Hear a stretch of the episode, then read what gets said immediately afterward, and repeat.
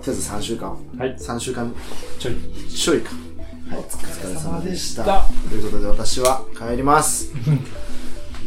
もう荷造りが少し始まっていますが。少しでもだいぶ終わりました。はい。もう帰ります。まあでも意外と、あれですね、コンパクトですね、荷物はね、さすが。で、ちょっとお土産の入るスペースがないっていう。そうだね、お土産ちょっと買ったりしたけどね。はいで、なんか今整理してる写真の、はい。えー、ど真ん中には、マリアンド・フォッサマがおっ、さんが見ピン事な種類ト合ってる。ピンと来てピンますね。ト来てます。はい。ピントは来てます。なんでその話をするかっていうと、えー私が撮ったホッサマの写真は、思いっきりピントを外しておりました。えなんで？カメラが悪いの？えー腕が悪いんですあ、ね。うん。はい。知ってます。へこんでますけど。はい。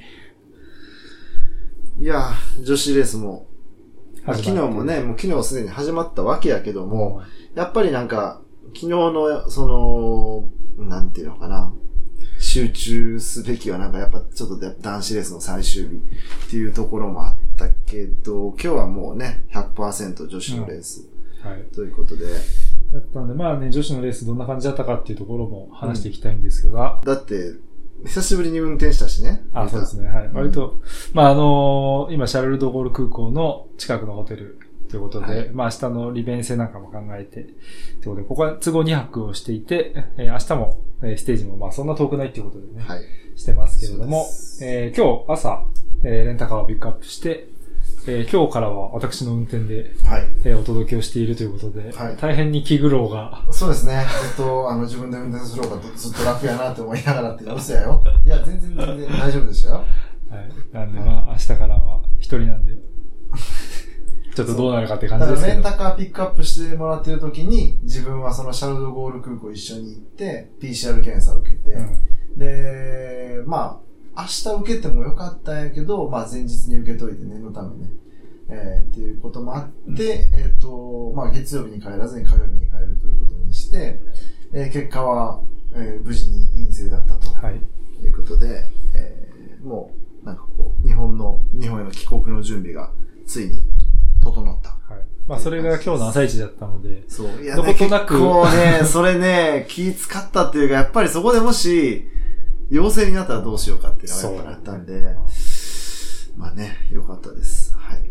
なので、なんとなく今日は、もう3週間のツールが終わった後もあって、ちょっと心ここに入らずというか、だいぶふぬけているように見えま申ししたけど。訳なかったですけど、今日スタート地点で、あ、しかもスタート地点でまずあの YouTube 撮ったの。あの J スポーツのねはいそう。えっと、本当はもっと朝早く、えー、撮って送りたかったんやけど、まあちょっと昨日の夜からバタバタしてたし、えー、だから10時ぐらいかな。10時、11時に撮ってえー送ったりしてて、それが終わった途端になんかスイッチが切れてしまって。切れてたね。はい。やっぱりね、その、もう伝統的に多分遺伝子に組み込まれてて、このシャンゼリゼで、こう、レースが終わるみたいなのが。うん。まあそうだね。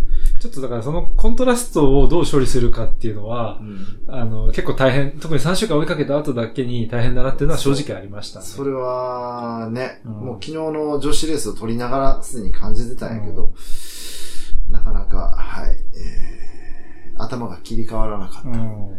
でも、結構、なんていうのかな、大会関係者もそのままうん。の人も多いし、ね意外と、意外と言ってましたね。うん。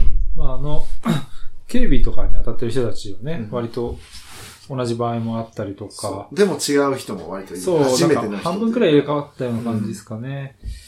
で、あの、まあ、大会のディレクターはマリオン・ルッセさん、あの、ジュリアナ・フリップのパートナーでもありますけど、彼女なんですけど、まあ、彼女が今大会初めてえ ディレクター務めるというところで、うんあの、男子ツールのディレクターのプルドムさんは、なんか事前には、あのメディアのなんか質問には、あの自分はえ現場に行かないと。うんで、あの、ね。自分がジャンマリー・ルブラにやられたみたいに、ああの、もう、現場で覚えろみたいなスタイルでいいと思うって言ってたんですけど、今日いましたね、普いました。通に現場普通に。にいました。はい。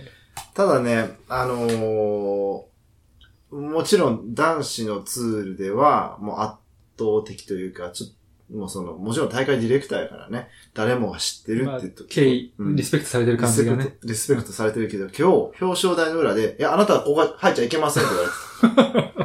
ここ、ここ、ここ入っちゃダメって言われてた。はい怒られてた。はいはい、プリダムさんが。で、多分それは、まあ、プルドムさんだですらっていう感じなんですけど、結構そういう状況が女子レースの中は正直あって、ありましたね。なんかその、まあ、警備関係の人たち、入れ替わってる人たちとかが、でなんか全然やっぱ大会慣れしてない。大会慣れしない。その、まあ、報道、メディアの人間とか、まあ、チームの人たちの関係者の動き方を、まあ、把握してないというか、さば、さばけてないというかね。まあ、おそらく彼らは彼らの仕事をもちろんしてるわけで、上からの指示を受けてやってるんやろうけど、いやいやいやいやいやっていうところが何回かあったりした。まあでも、それは徐々に、徐々にね、どんどん改善されていくだろうし、何しろ、まあ昨日は特別だったんで、ですねシャンゼリゼ。もう、男子レースのためにこしらえられた、この周回コースでやってたんで、今日がまあほぼ初日ってことだったんで、まあいろいろトラブルが起こるだろうなとは思ってたけど、まあそういう意味ではスムーズだったんじゃないかなとはうんなるほど。思います。自分はそれでいくと、その14年前の2008年にツールドフランス取材した時の感じに近いなと思って、うん。何もかもがなんかオーガナイズされてるというよりは、い結構現場の人があんまり分かってない、うん。末端の人が立たさ、現場に立たされてて、おろおろおろおろ分かんない分かんないって言って、まあ僕らも動き方が見えなくなっちゃうみたいなことが、まあ2008年のツールでは、男子ツールではあったんですけど、いや、だから、今のツールドフランスって、もうめちゃくちゃこう、組織、しっかりとした組織によるしっかりとした運営がされてるから、まあ、一元さん、初めて来た人であっても、ルあの、ロードブックに沿って動けば、全然取材ができる。いや、それを本当に今年に感じました。うんあの、なんか、ポッドキャストの中であんまり言わなかったかもしれないけど、もうなんか最初の一週間くらいで、うん。こんなにツールって、うん。あの、外から来た人が、ちゃんと取材できるようなそう。体制整えてんの、それ。は、ジロでもないし、ブエルタでもあない。ー。ツール、もう自転車競技の中ではおそらくツールだけ。ちょっとトラック競技はわかんないけど、あのーもうそれは確実にね。素晴らしいオーガナイズがされてるから、例えばね、あのー車のステッカーの色一つとっても、もういろんな色があるわけやけど、例えばレースの中に入るチームは黄色で、レースの中に入るメディアは緑で、レースの中には入れないけど先行することができる、コースの中に入ることができるのは青と青ピンクで、で、コースに入れないのがオレンジで、キャラバンがピンクみたいな。ざっくり言ってそれぐらいがあるんやけど、えーっと、今日の女子ツールはそこまでの細分化がされてなくて、されてないけど、その、されてないものの現地に行くと男子ツールの看板とかを流用してるから、なんか整合性が取れてなかったり。ちょっとずれてたりとかしたね。ずれてたりした確かにね。から、まあ、今後は改善されていくと思います。うんはい。まあまあそんな感じで、あの、中のところはね、まだまだ本当に始まったばっかりだなっていうところもあったりしつつ、まあ逆に男子ツールが完成されてきたなっていうことを改めて感じる機会にもなったんですが、まあ一方で、あの、まあじゃあ女子、女子のツール、ツールファンス、うんファーム、アベックツイスト、どれくらい人見に来るんだろうっていうのは、うん。まあ結構関心事としてね、興味あった。はい、あった中で、えー今日はもうという街、えっ、と、本当にそれこそ僕ら今泊まっているシャルルドゴール空港からも、本当にほど近い、40分。うん、1時間かかんなかったですよね。えーところをスタートして、えっ、と、プロバンという街に、えーまあ、フィニッシュしていくというような、割とパリ郊外で行われるようなイメージのステージでしたけれども、まあ、人の入りどうでした実際、印象的には。うんと、もうスタートの時点ですごく感じたのは、なんか自転車競技っていうよりも、その地元の人が招いたお祭りに人が集まってくる感じ。うん。うん。まあまあ、ツールドフランス自体もともとそういうものだと思うし、うんだから、そうだね。なんかね、ツールドフランスの、うーん、男子ツールの昔こんなんだったのな、みたいな。オリジンを見るようそうなね。。そんな感じ。だから地元元の人が多いし、海外から見に来る人もまあまあいてたけど、やっぱまあ少ないし、うんいてたとしても、その、選手の関係者、うん家族が多かったりして、まあまあこじんまりとした大会ではあったけど、でもね、例えばフィニッシュのアーチとか、うんそういうものも男子のツールの、うんほぼそのままうん、ちょっとだけ簡略化されてる。うん。うん。で、表彰台もそのままやし、うん。だから、なんかこう、とにかく舞台は整えられた感じ。うん。そうですね。まあ、あの、今日のスタートのモーの街というのが、えー、マルヌの海戦というですね、あの、第一次世界大戦のまあ激戦地にもなった場所。はいうん。ということで、えー、ヨーロッパでも最大級の戦争記念博物館というんですか、そこはまあ今日スタートだったんですけど、なんかその敷地にね、少しずつ人が集まっていって、うん。みたいな感じで。で、まあまあ、スポンサーのテントもちらほらあったりして、ね出ていてそう、ビラージュがない。ビラジがなかったね。そう。だから VIP を呼んで、もてなすっていうのが、フィニッシュ地点にはあったけど、スタートにはなスターかった。トのね、スタートライン沿いに、ちょっとあった。80メートルくらいうん、あったあったそう。可愛いちょっテント。とだけあって、そこがまあ、ラージュ的なやつ。VIP、まあ接待テントみたいな感じ。うんビラージュではなくてみんなが入れる感じ、みんなっていうかうん。感じではなかったけど、一応そこがありましたねうん。ただ、あのイメージ的にビラージュに近いのはファンゾーンと言われる、うんまあその博物館の中の。敷地に置いてあったところで、うんまあビラージュの Wi-Fi 飛んでたとこね。そうそうそう。そこで、ね、動画アップロードしてましたけど、あの、そこでいつもビラージュで飲める、えっ、と、あ、ここで忘れちゃうかわいそうだな。あの、コーヒーブランド、センセオ。先生を。センセオのコーヒーが、まあ、あの、ただで振る舞っていたりとかしたので、まあ、ああいう感じで、えあの、ビラージュのパス持ってない人でも入れるようなミニビラージュみたいな、まあ、立て付けで多分この後もやっていくのかなってまあ、より多くの人に開かれた。まあ、うん。まあ、それだけ人が、どうしてもね、男子のツールと比べると、人の入りで言うと、何分の1って言いにくいけど、まあ、体感的には僕は3分の1くらいかなって気がしましたけどね。8分の1ぐ8らい。分の1は、そううん。だいぶ、だいぶ体感差にもうん。ばらつきがありますけれども。ただ、人がもうぎゅうぎゅうでどうしようもないなっていうところには出会わなかったですからではなかっね。た。だから結局フィニッシュ地点も、あの、ル、あの、ロードブックにはここに駐車場って書いてんのに、うん。そこに入れさせてもらえなくて、そうでしたはい。で、その辺に路上駐車したわけですけど、その路上駐車っつっても、えー男子ツールであればそんなコースの近くに止めるのも難しい。そうだよね。うんもうすでに車がびっしり止まっててびっしり。止まっててフィニッシュ付近なんか特にそうだよね。そう。それが、まあ、止めようと思えばどこでも止めれる状態だったんで、その、うん、普通にレースはすごく見やすいと思います。うんうんそうですね。だから、まあ、ある意味でツールをあのレースとして見に行くっていう意味ではうん、割と見やすい。そう。で、まあ、キャラバン隊も、えっ、と、数で言うと、なんかね、ブランド数は、資料だと半分だったんですよ、男子の。ただ、今日キャラバン行くのね、ちょうどフィニッシュ見ましたけど、長さ的には5分の1とか4分の1とうかん。くらいボリューム感はね、うん。だいぶ少なかった。ででも、そう、でも逆に観客が少ないからこそ、あの、ルクレルク、その山岳賞の、要は赤玉の T シャツとキャップ、うん。うんを、もうなんかね、大盤振る舞い。まあ、それもあの男子のやつでだいぶ残った在庫かもしれないですけど。知れないけど、あの、すごくね、男子のツールよりもそういうグッズはもらいやすかった。男子ツール今年ちょっとあの、配り方が、うん。あの、成績込ましかったら、もしかしたら女子の分を、のみたいな方まで持っ。てきてたのかも、うん。在庫を残してたのかもしれないけど、うん今日はね、おまぶる。すごかったもん、フィニッシュ地点。それはいいですね。あの、手伸ばしたら3つ4つ作れたもん、キャップを。すごいね。そう。うんまあ、あの、キャラバンに関しては、えー女子、ツールの女子だけのキャラバンカーっていうのは走ってなかったかなと思いました。そうねうん。なんか、せっかくのね、女子のあれなので、その女性関連系のブランドとか、うん。企業とかのサービスとかの、そういう、まあ、キャラバンパブリシティとか入るかなってちょっと思ってたんですけど、そういうのはなかっなかったたですね。ね、確かに。うん。っうん。ていうのは、まあ、ちょっと一つ、えーポイントかなと思いました。はい。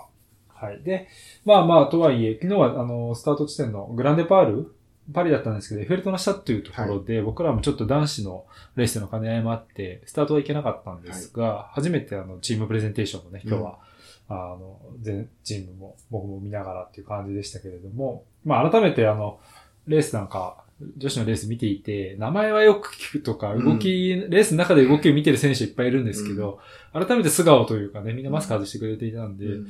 素顔と名前と、まあ、体格とかうん。雰囲気みたいなのが一致したっていうので、うん。まあまあ僕は今日のあチームプレゼンテーションはすごく楽しめたというか、ん。なんかだいぶ自分の中で、あの選手はこういう感じなんだなっていうのは、うん。まあ見えてきたっていうのはありましたね。で、その中で、まあ印象的だった の選手は、えー一番完成大きかったのはマリアンヌ・フォスでした。うんやっぱり、レジェンドだっていうことが、フランスの人にも知られているのかなと。うんファンフルーテンよりもフォスやわね。あ全然でしたね。ねファンフルーテンもうんもちろん線集めてたんですけど、マリアナ・フォスはもうちょっとうん桁違いでした。で、えっ、と、彼女に次ぐくらいの声援を受けていた選手が2人いて、はい1人はフランスチャンピオンのオードリー・コルドン・ラゴうんでした。で、確か彼女はあのブルターニュの出身なので、うん。割とまあフランス北部ということで、多分、あの、熱心なファンとか、うん。近親者とかは見に来てたんじゃないかなとはい。思います。まあフランスチャンピオンだっていうところと、あともう一人ちょっと意意外ってこともないんですけど、すごい大声援受けていたのは、チーム DSM の、えっとジュリエット・ラブ、あー。まあ、フランス人の選手、はい。若手選手、売り出し中の若手選手なんですが、彼女もすごい大きな声援集めてまして、ちょっともしかしたらまあ地元が近いとか、かもしれないですけど、まあまあそういうあのフランス人の、ね、選手の受け入れられ方みたいなのもちょっとうん。印象的だったなというところですね。うん。で、まあ、あの、レースに関しては、えー、横風があったりだとか、あ、こう荒れたね。もうちょっとすスムーズに集団で入ってくると思ったけど、割と。フィニッ、シュも登ってたし、うん、そしてまあ風が割と吹きさらし、うん、うん、もう気が何もなくて、こう草原を吹き抜ける風が直で当たりますっていうような区間も結構ね、角度的にも結構うん、危険な角度だったんで、うん。うん。まあ、集集団分裂してシュロンっていうよりは、ナーバスになって落車が起こって、うん。で、えー、まあ、フィニッシュ、最初のスプリントポイントか、の上りでアタックがかかって、そこで先行したのが決まったと。うんでしたね。うんで、もうその、周回後されてきた中で、えー、FDG の、い FDG、えースエズというチームになりましたけども、うんえーまあ優勝候補のひ一人だったんですけど、マルタ・カバッリが、はい。えー遅れて、うんで、えーカバリだけじゃなくて、もう一人あの総合エースのセシリー・ウトラルドビック、うはいセシリー・ウトラブルドビック、うん。すいません。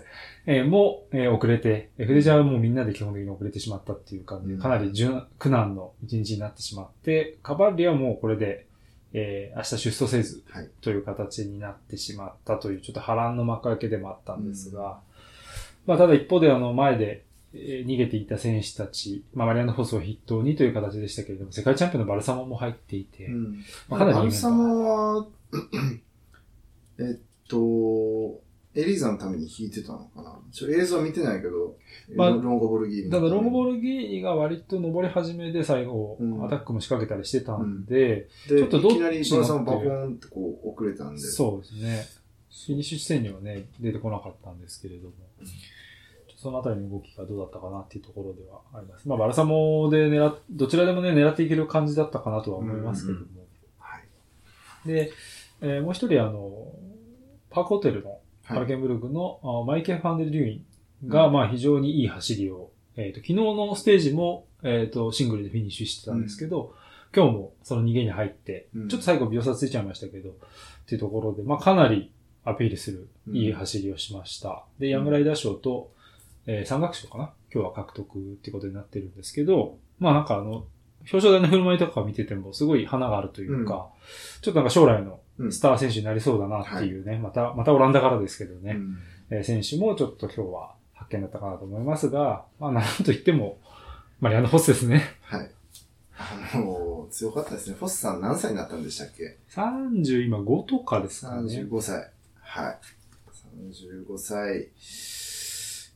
いやー、まあ、自分の展開に持ち込んで、ね、あの、まあ仮に集団のスプリントであっても今日のレイアウトであてあれば、うーん、まあ、勝てたか、もしくは上位には確実に来ただろう選手で、で、今日勝って、マユジョンとマヨベル、はい。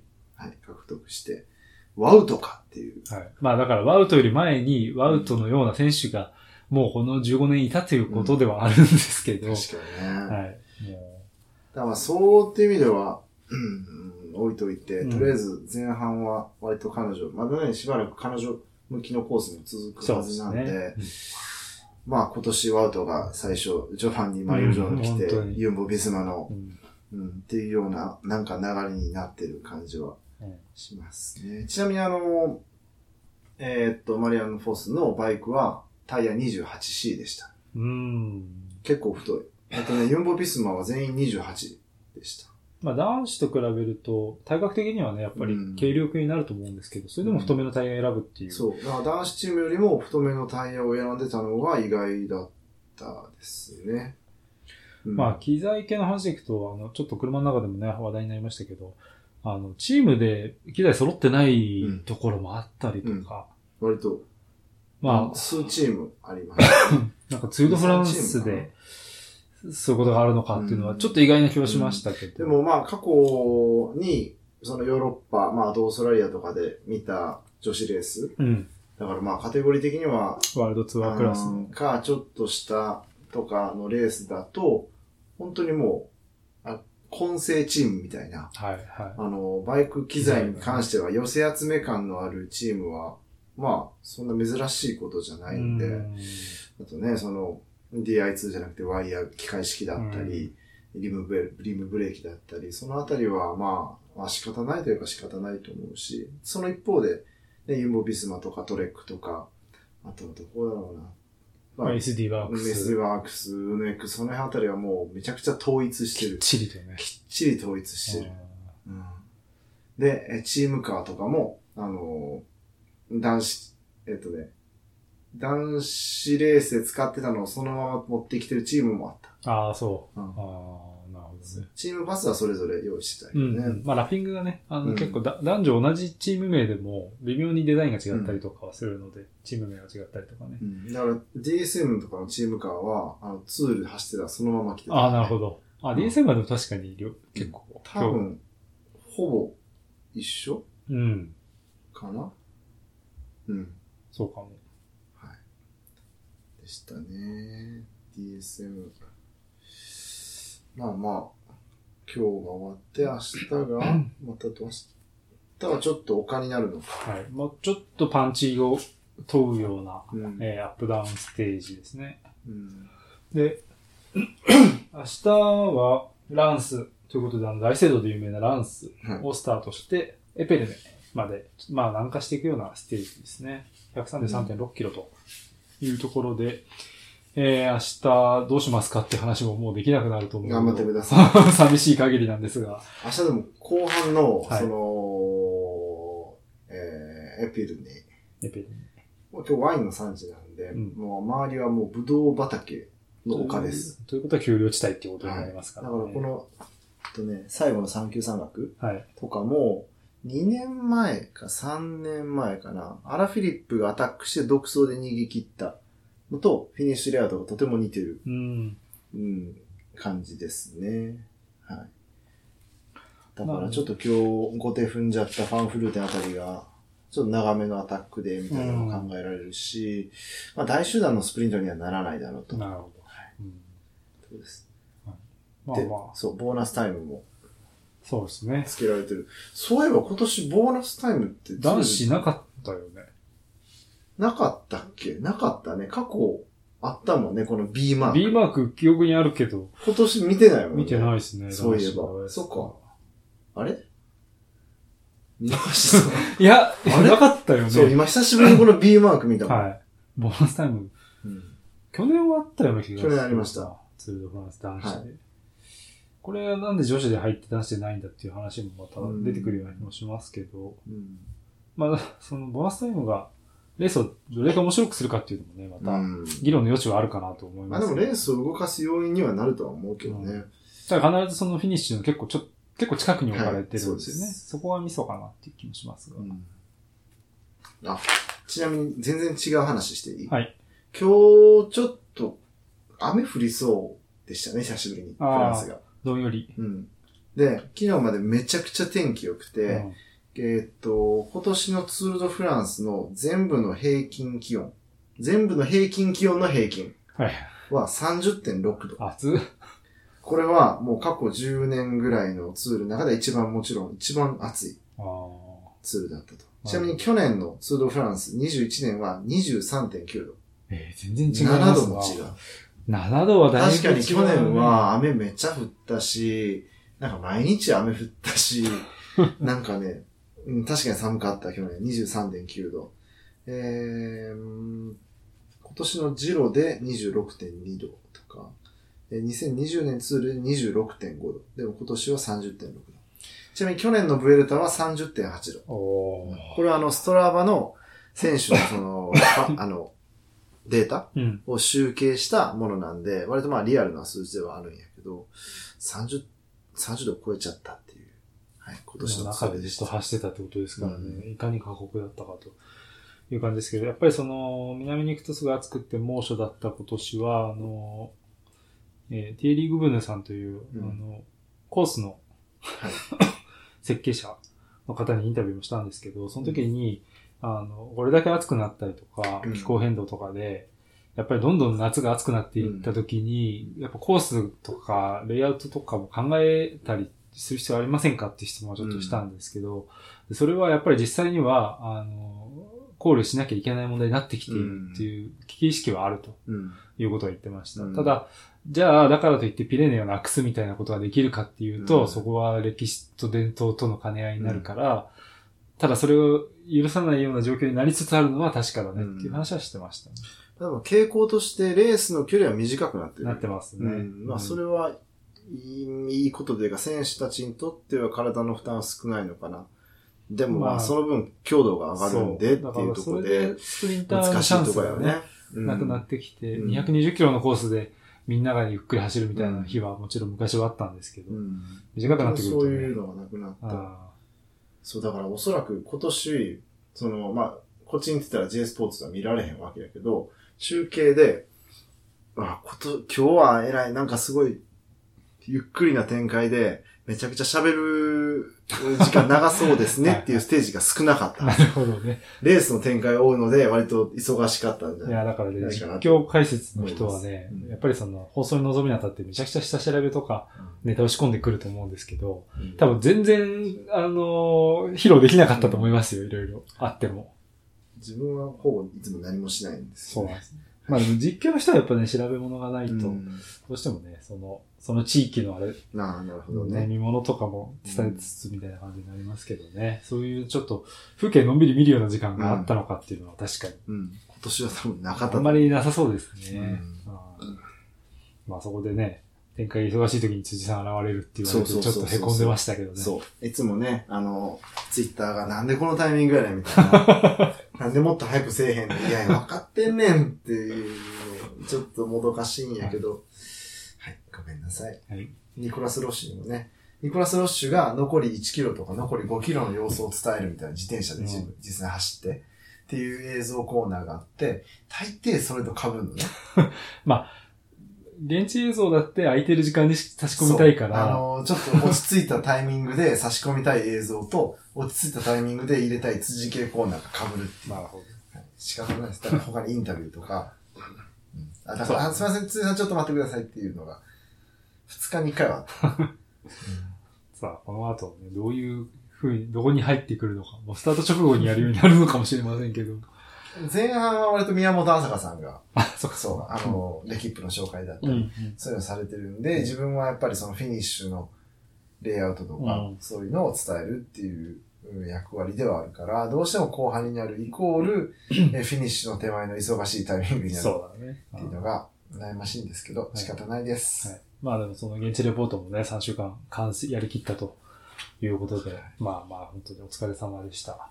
そのうち YouTube もアップされると思います。YouTube がアップされるのが先か、この、えっと、ポッドキャストがアップされるのが先か。このポッドキャストはもうあの収録後3時間くらいではあ公開してますからそうでね。はい。今日早いからね、はい。なんですが、えー、まあ明日から一人になるんで、まああの、ファームもなんか発信をお願いしますっていうメッセージをいくつかいただいているので、できる限りやろうと思いますけれども、はいどういうテンションでやったらいいのか、ちょっと今から、ね一人語り得意やん。一人語り、自分、自撮りとか。自撮りは得意なんですけどねちょっとわざとらい。しいダンシングとか。はい、まあ、それはいいんですけど。うん、まあ、ちょっと形を考えつつですけれども、えーやっていきたいと思います。ということで、まあまあ、えー、本当の本当に、はい。えー最後の。収録と。はい。私に関しましては、えー正真正銘最後でございます。だから今年のツールはどうでした？まあ、振り返ってもらって。うん早かった。早かったね。早かった。なんか、展開もだけど、慌ただしかったし、うーん。な、現地の動き方も、早い想定の動き方をしないといけなかったんで、えー慌ただしかった。あ、今日ゆっくりやから時間余裕あるわ、想定してたものよりもゆっくり動ける、動けるわっていうステージが少なかった。うんなかった。うん。で、そうね。まあ、忙しかったけど、まあでも楽しかったですね。うん一緒に動いたイタリア人グループもさっき数時間前に家に着いて、うんえー無事にツール・ド・フランスを終えてるし、多分8500キロぐらいうんうん走ったね。行ったみたいですね。うんあの、メルセデスのバンがうん走った、走り抜けたという感じでしたけども。ということで、まあ、あの、3週間にわたってですね、えーお届けしてきました、あこのポッドキャストなんですけれども、えー、風の噂では書籍化もあるとかないとか、おーということで、まあちょっともし、あの、書籍化したら、あの、読みたいなっていう方は、何かコメントか、リアクションいただけるとちょっと制作の、えーきっかけになりますんでね。まああの、基本的に、えートークの内容とかうんを、あの、まとめつつ、まあそれぞれの、あの、ツールファンスの各ステージを振り返れるような、そんなちょっと書籍ができないかなと今、あ考えつつあるという状況でございます。ので、まあこのあたりはまたね、えー追って情報を、はいえーチェックしていただければと思います。と、あの、こまあ、個人的な、あの、宣伝で言うと、写真パネルの販売を、あそうだね。えっと、はいちょっともう発注はしたので、まあ、2週間弱でちょっと物が届いて、それを確認して、また、オンラインストアで販売したり、で、まあ、えっと、年末にかけてはカレンダーもまた作ったりするんで、はい、そのあたりもよろしくお願いします。で写真は何？今年のツールの写真が、うん。そのうちオンラインストアに出てくるそう、。そういうことです。あはいち。なみにいつぐらいをめどに？えー、2週間ぐらいなんで、8月、まあ、お盆明けぐらいうん、うん。だと思います。っていうところもね、ありますんで、ぜひチェックしてみてください。まあ、写真はね、あの、モニターで見るのももちろんいいですけど、やっぱりプリントに焼いてみてう、ん。なんぼというところもありますんでね。はい。特にツールの写真なんかは、そういうのもあると思います。はい。はい。ということで、えー、お届けしてきました、アランベル、ポッドキャストデイリーツアーも、本当の本当に、えーこの二人では、最後になります。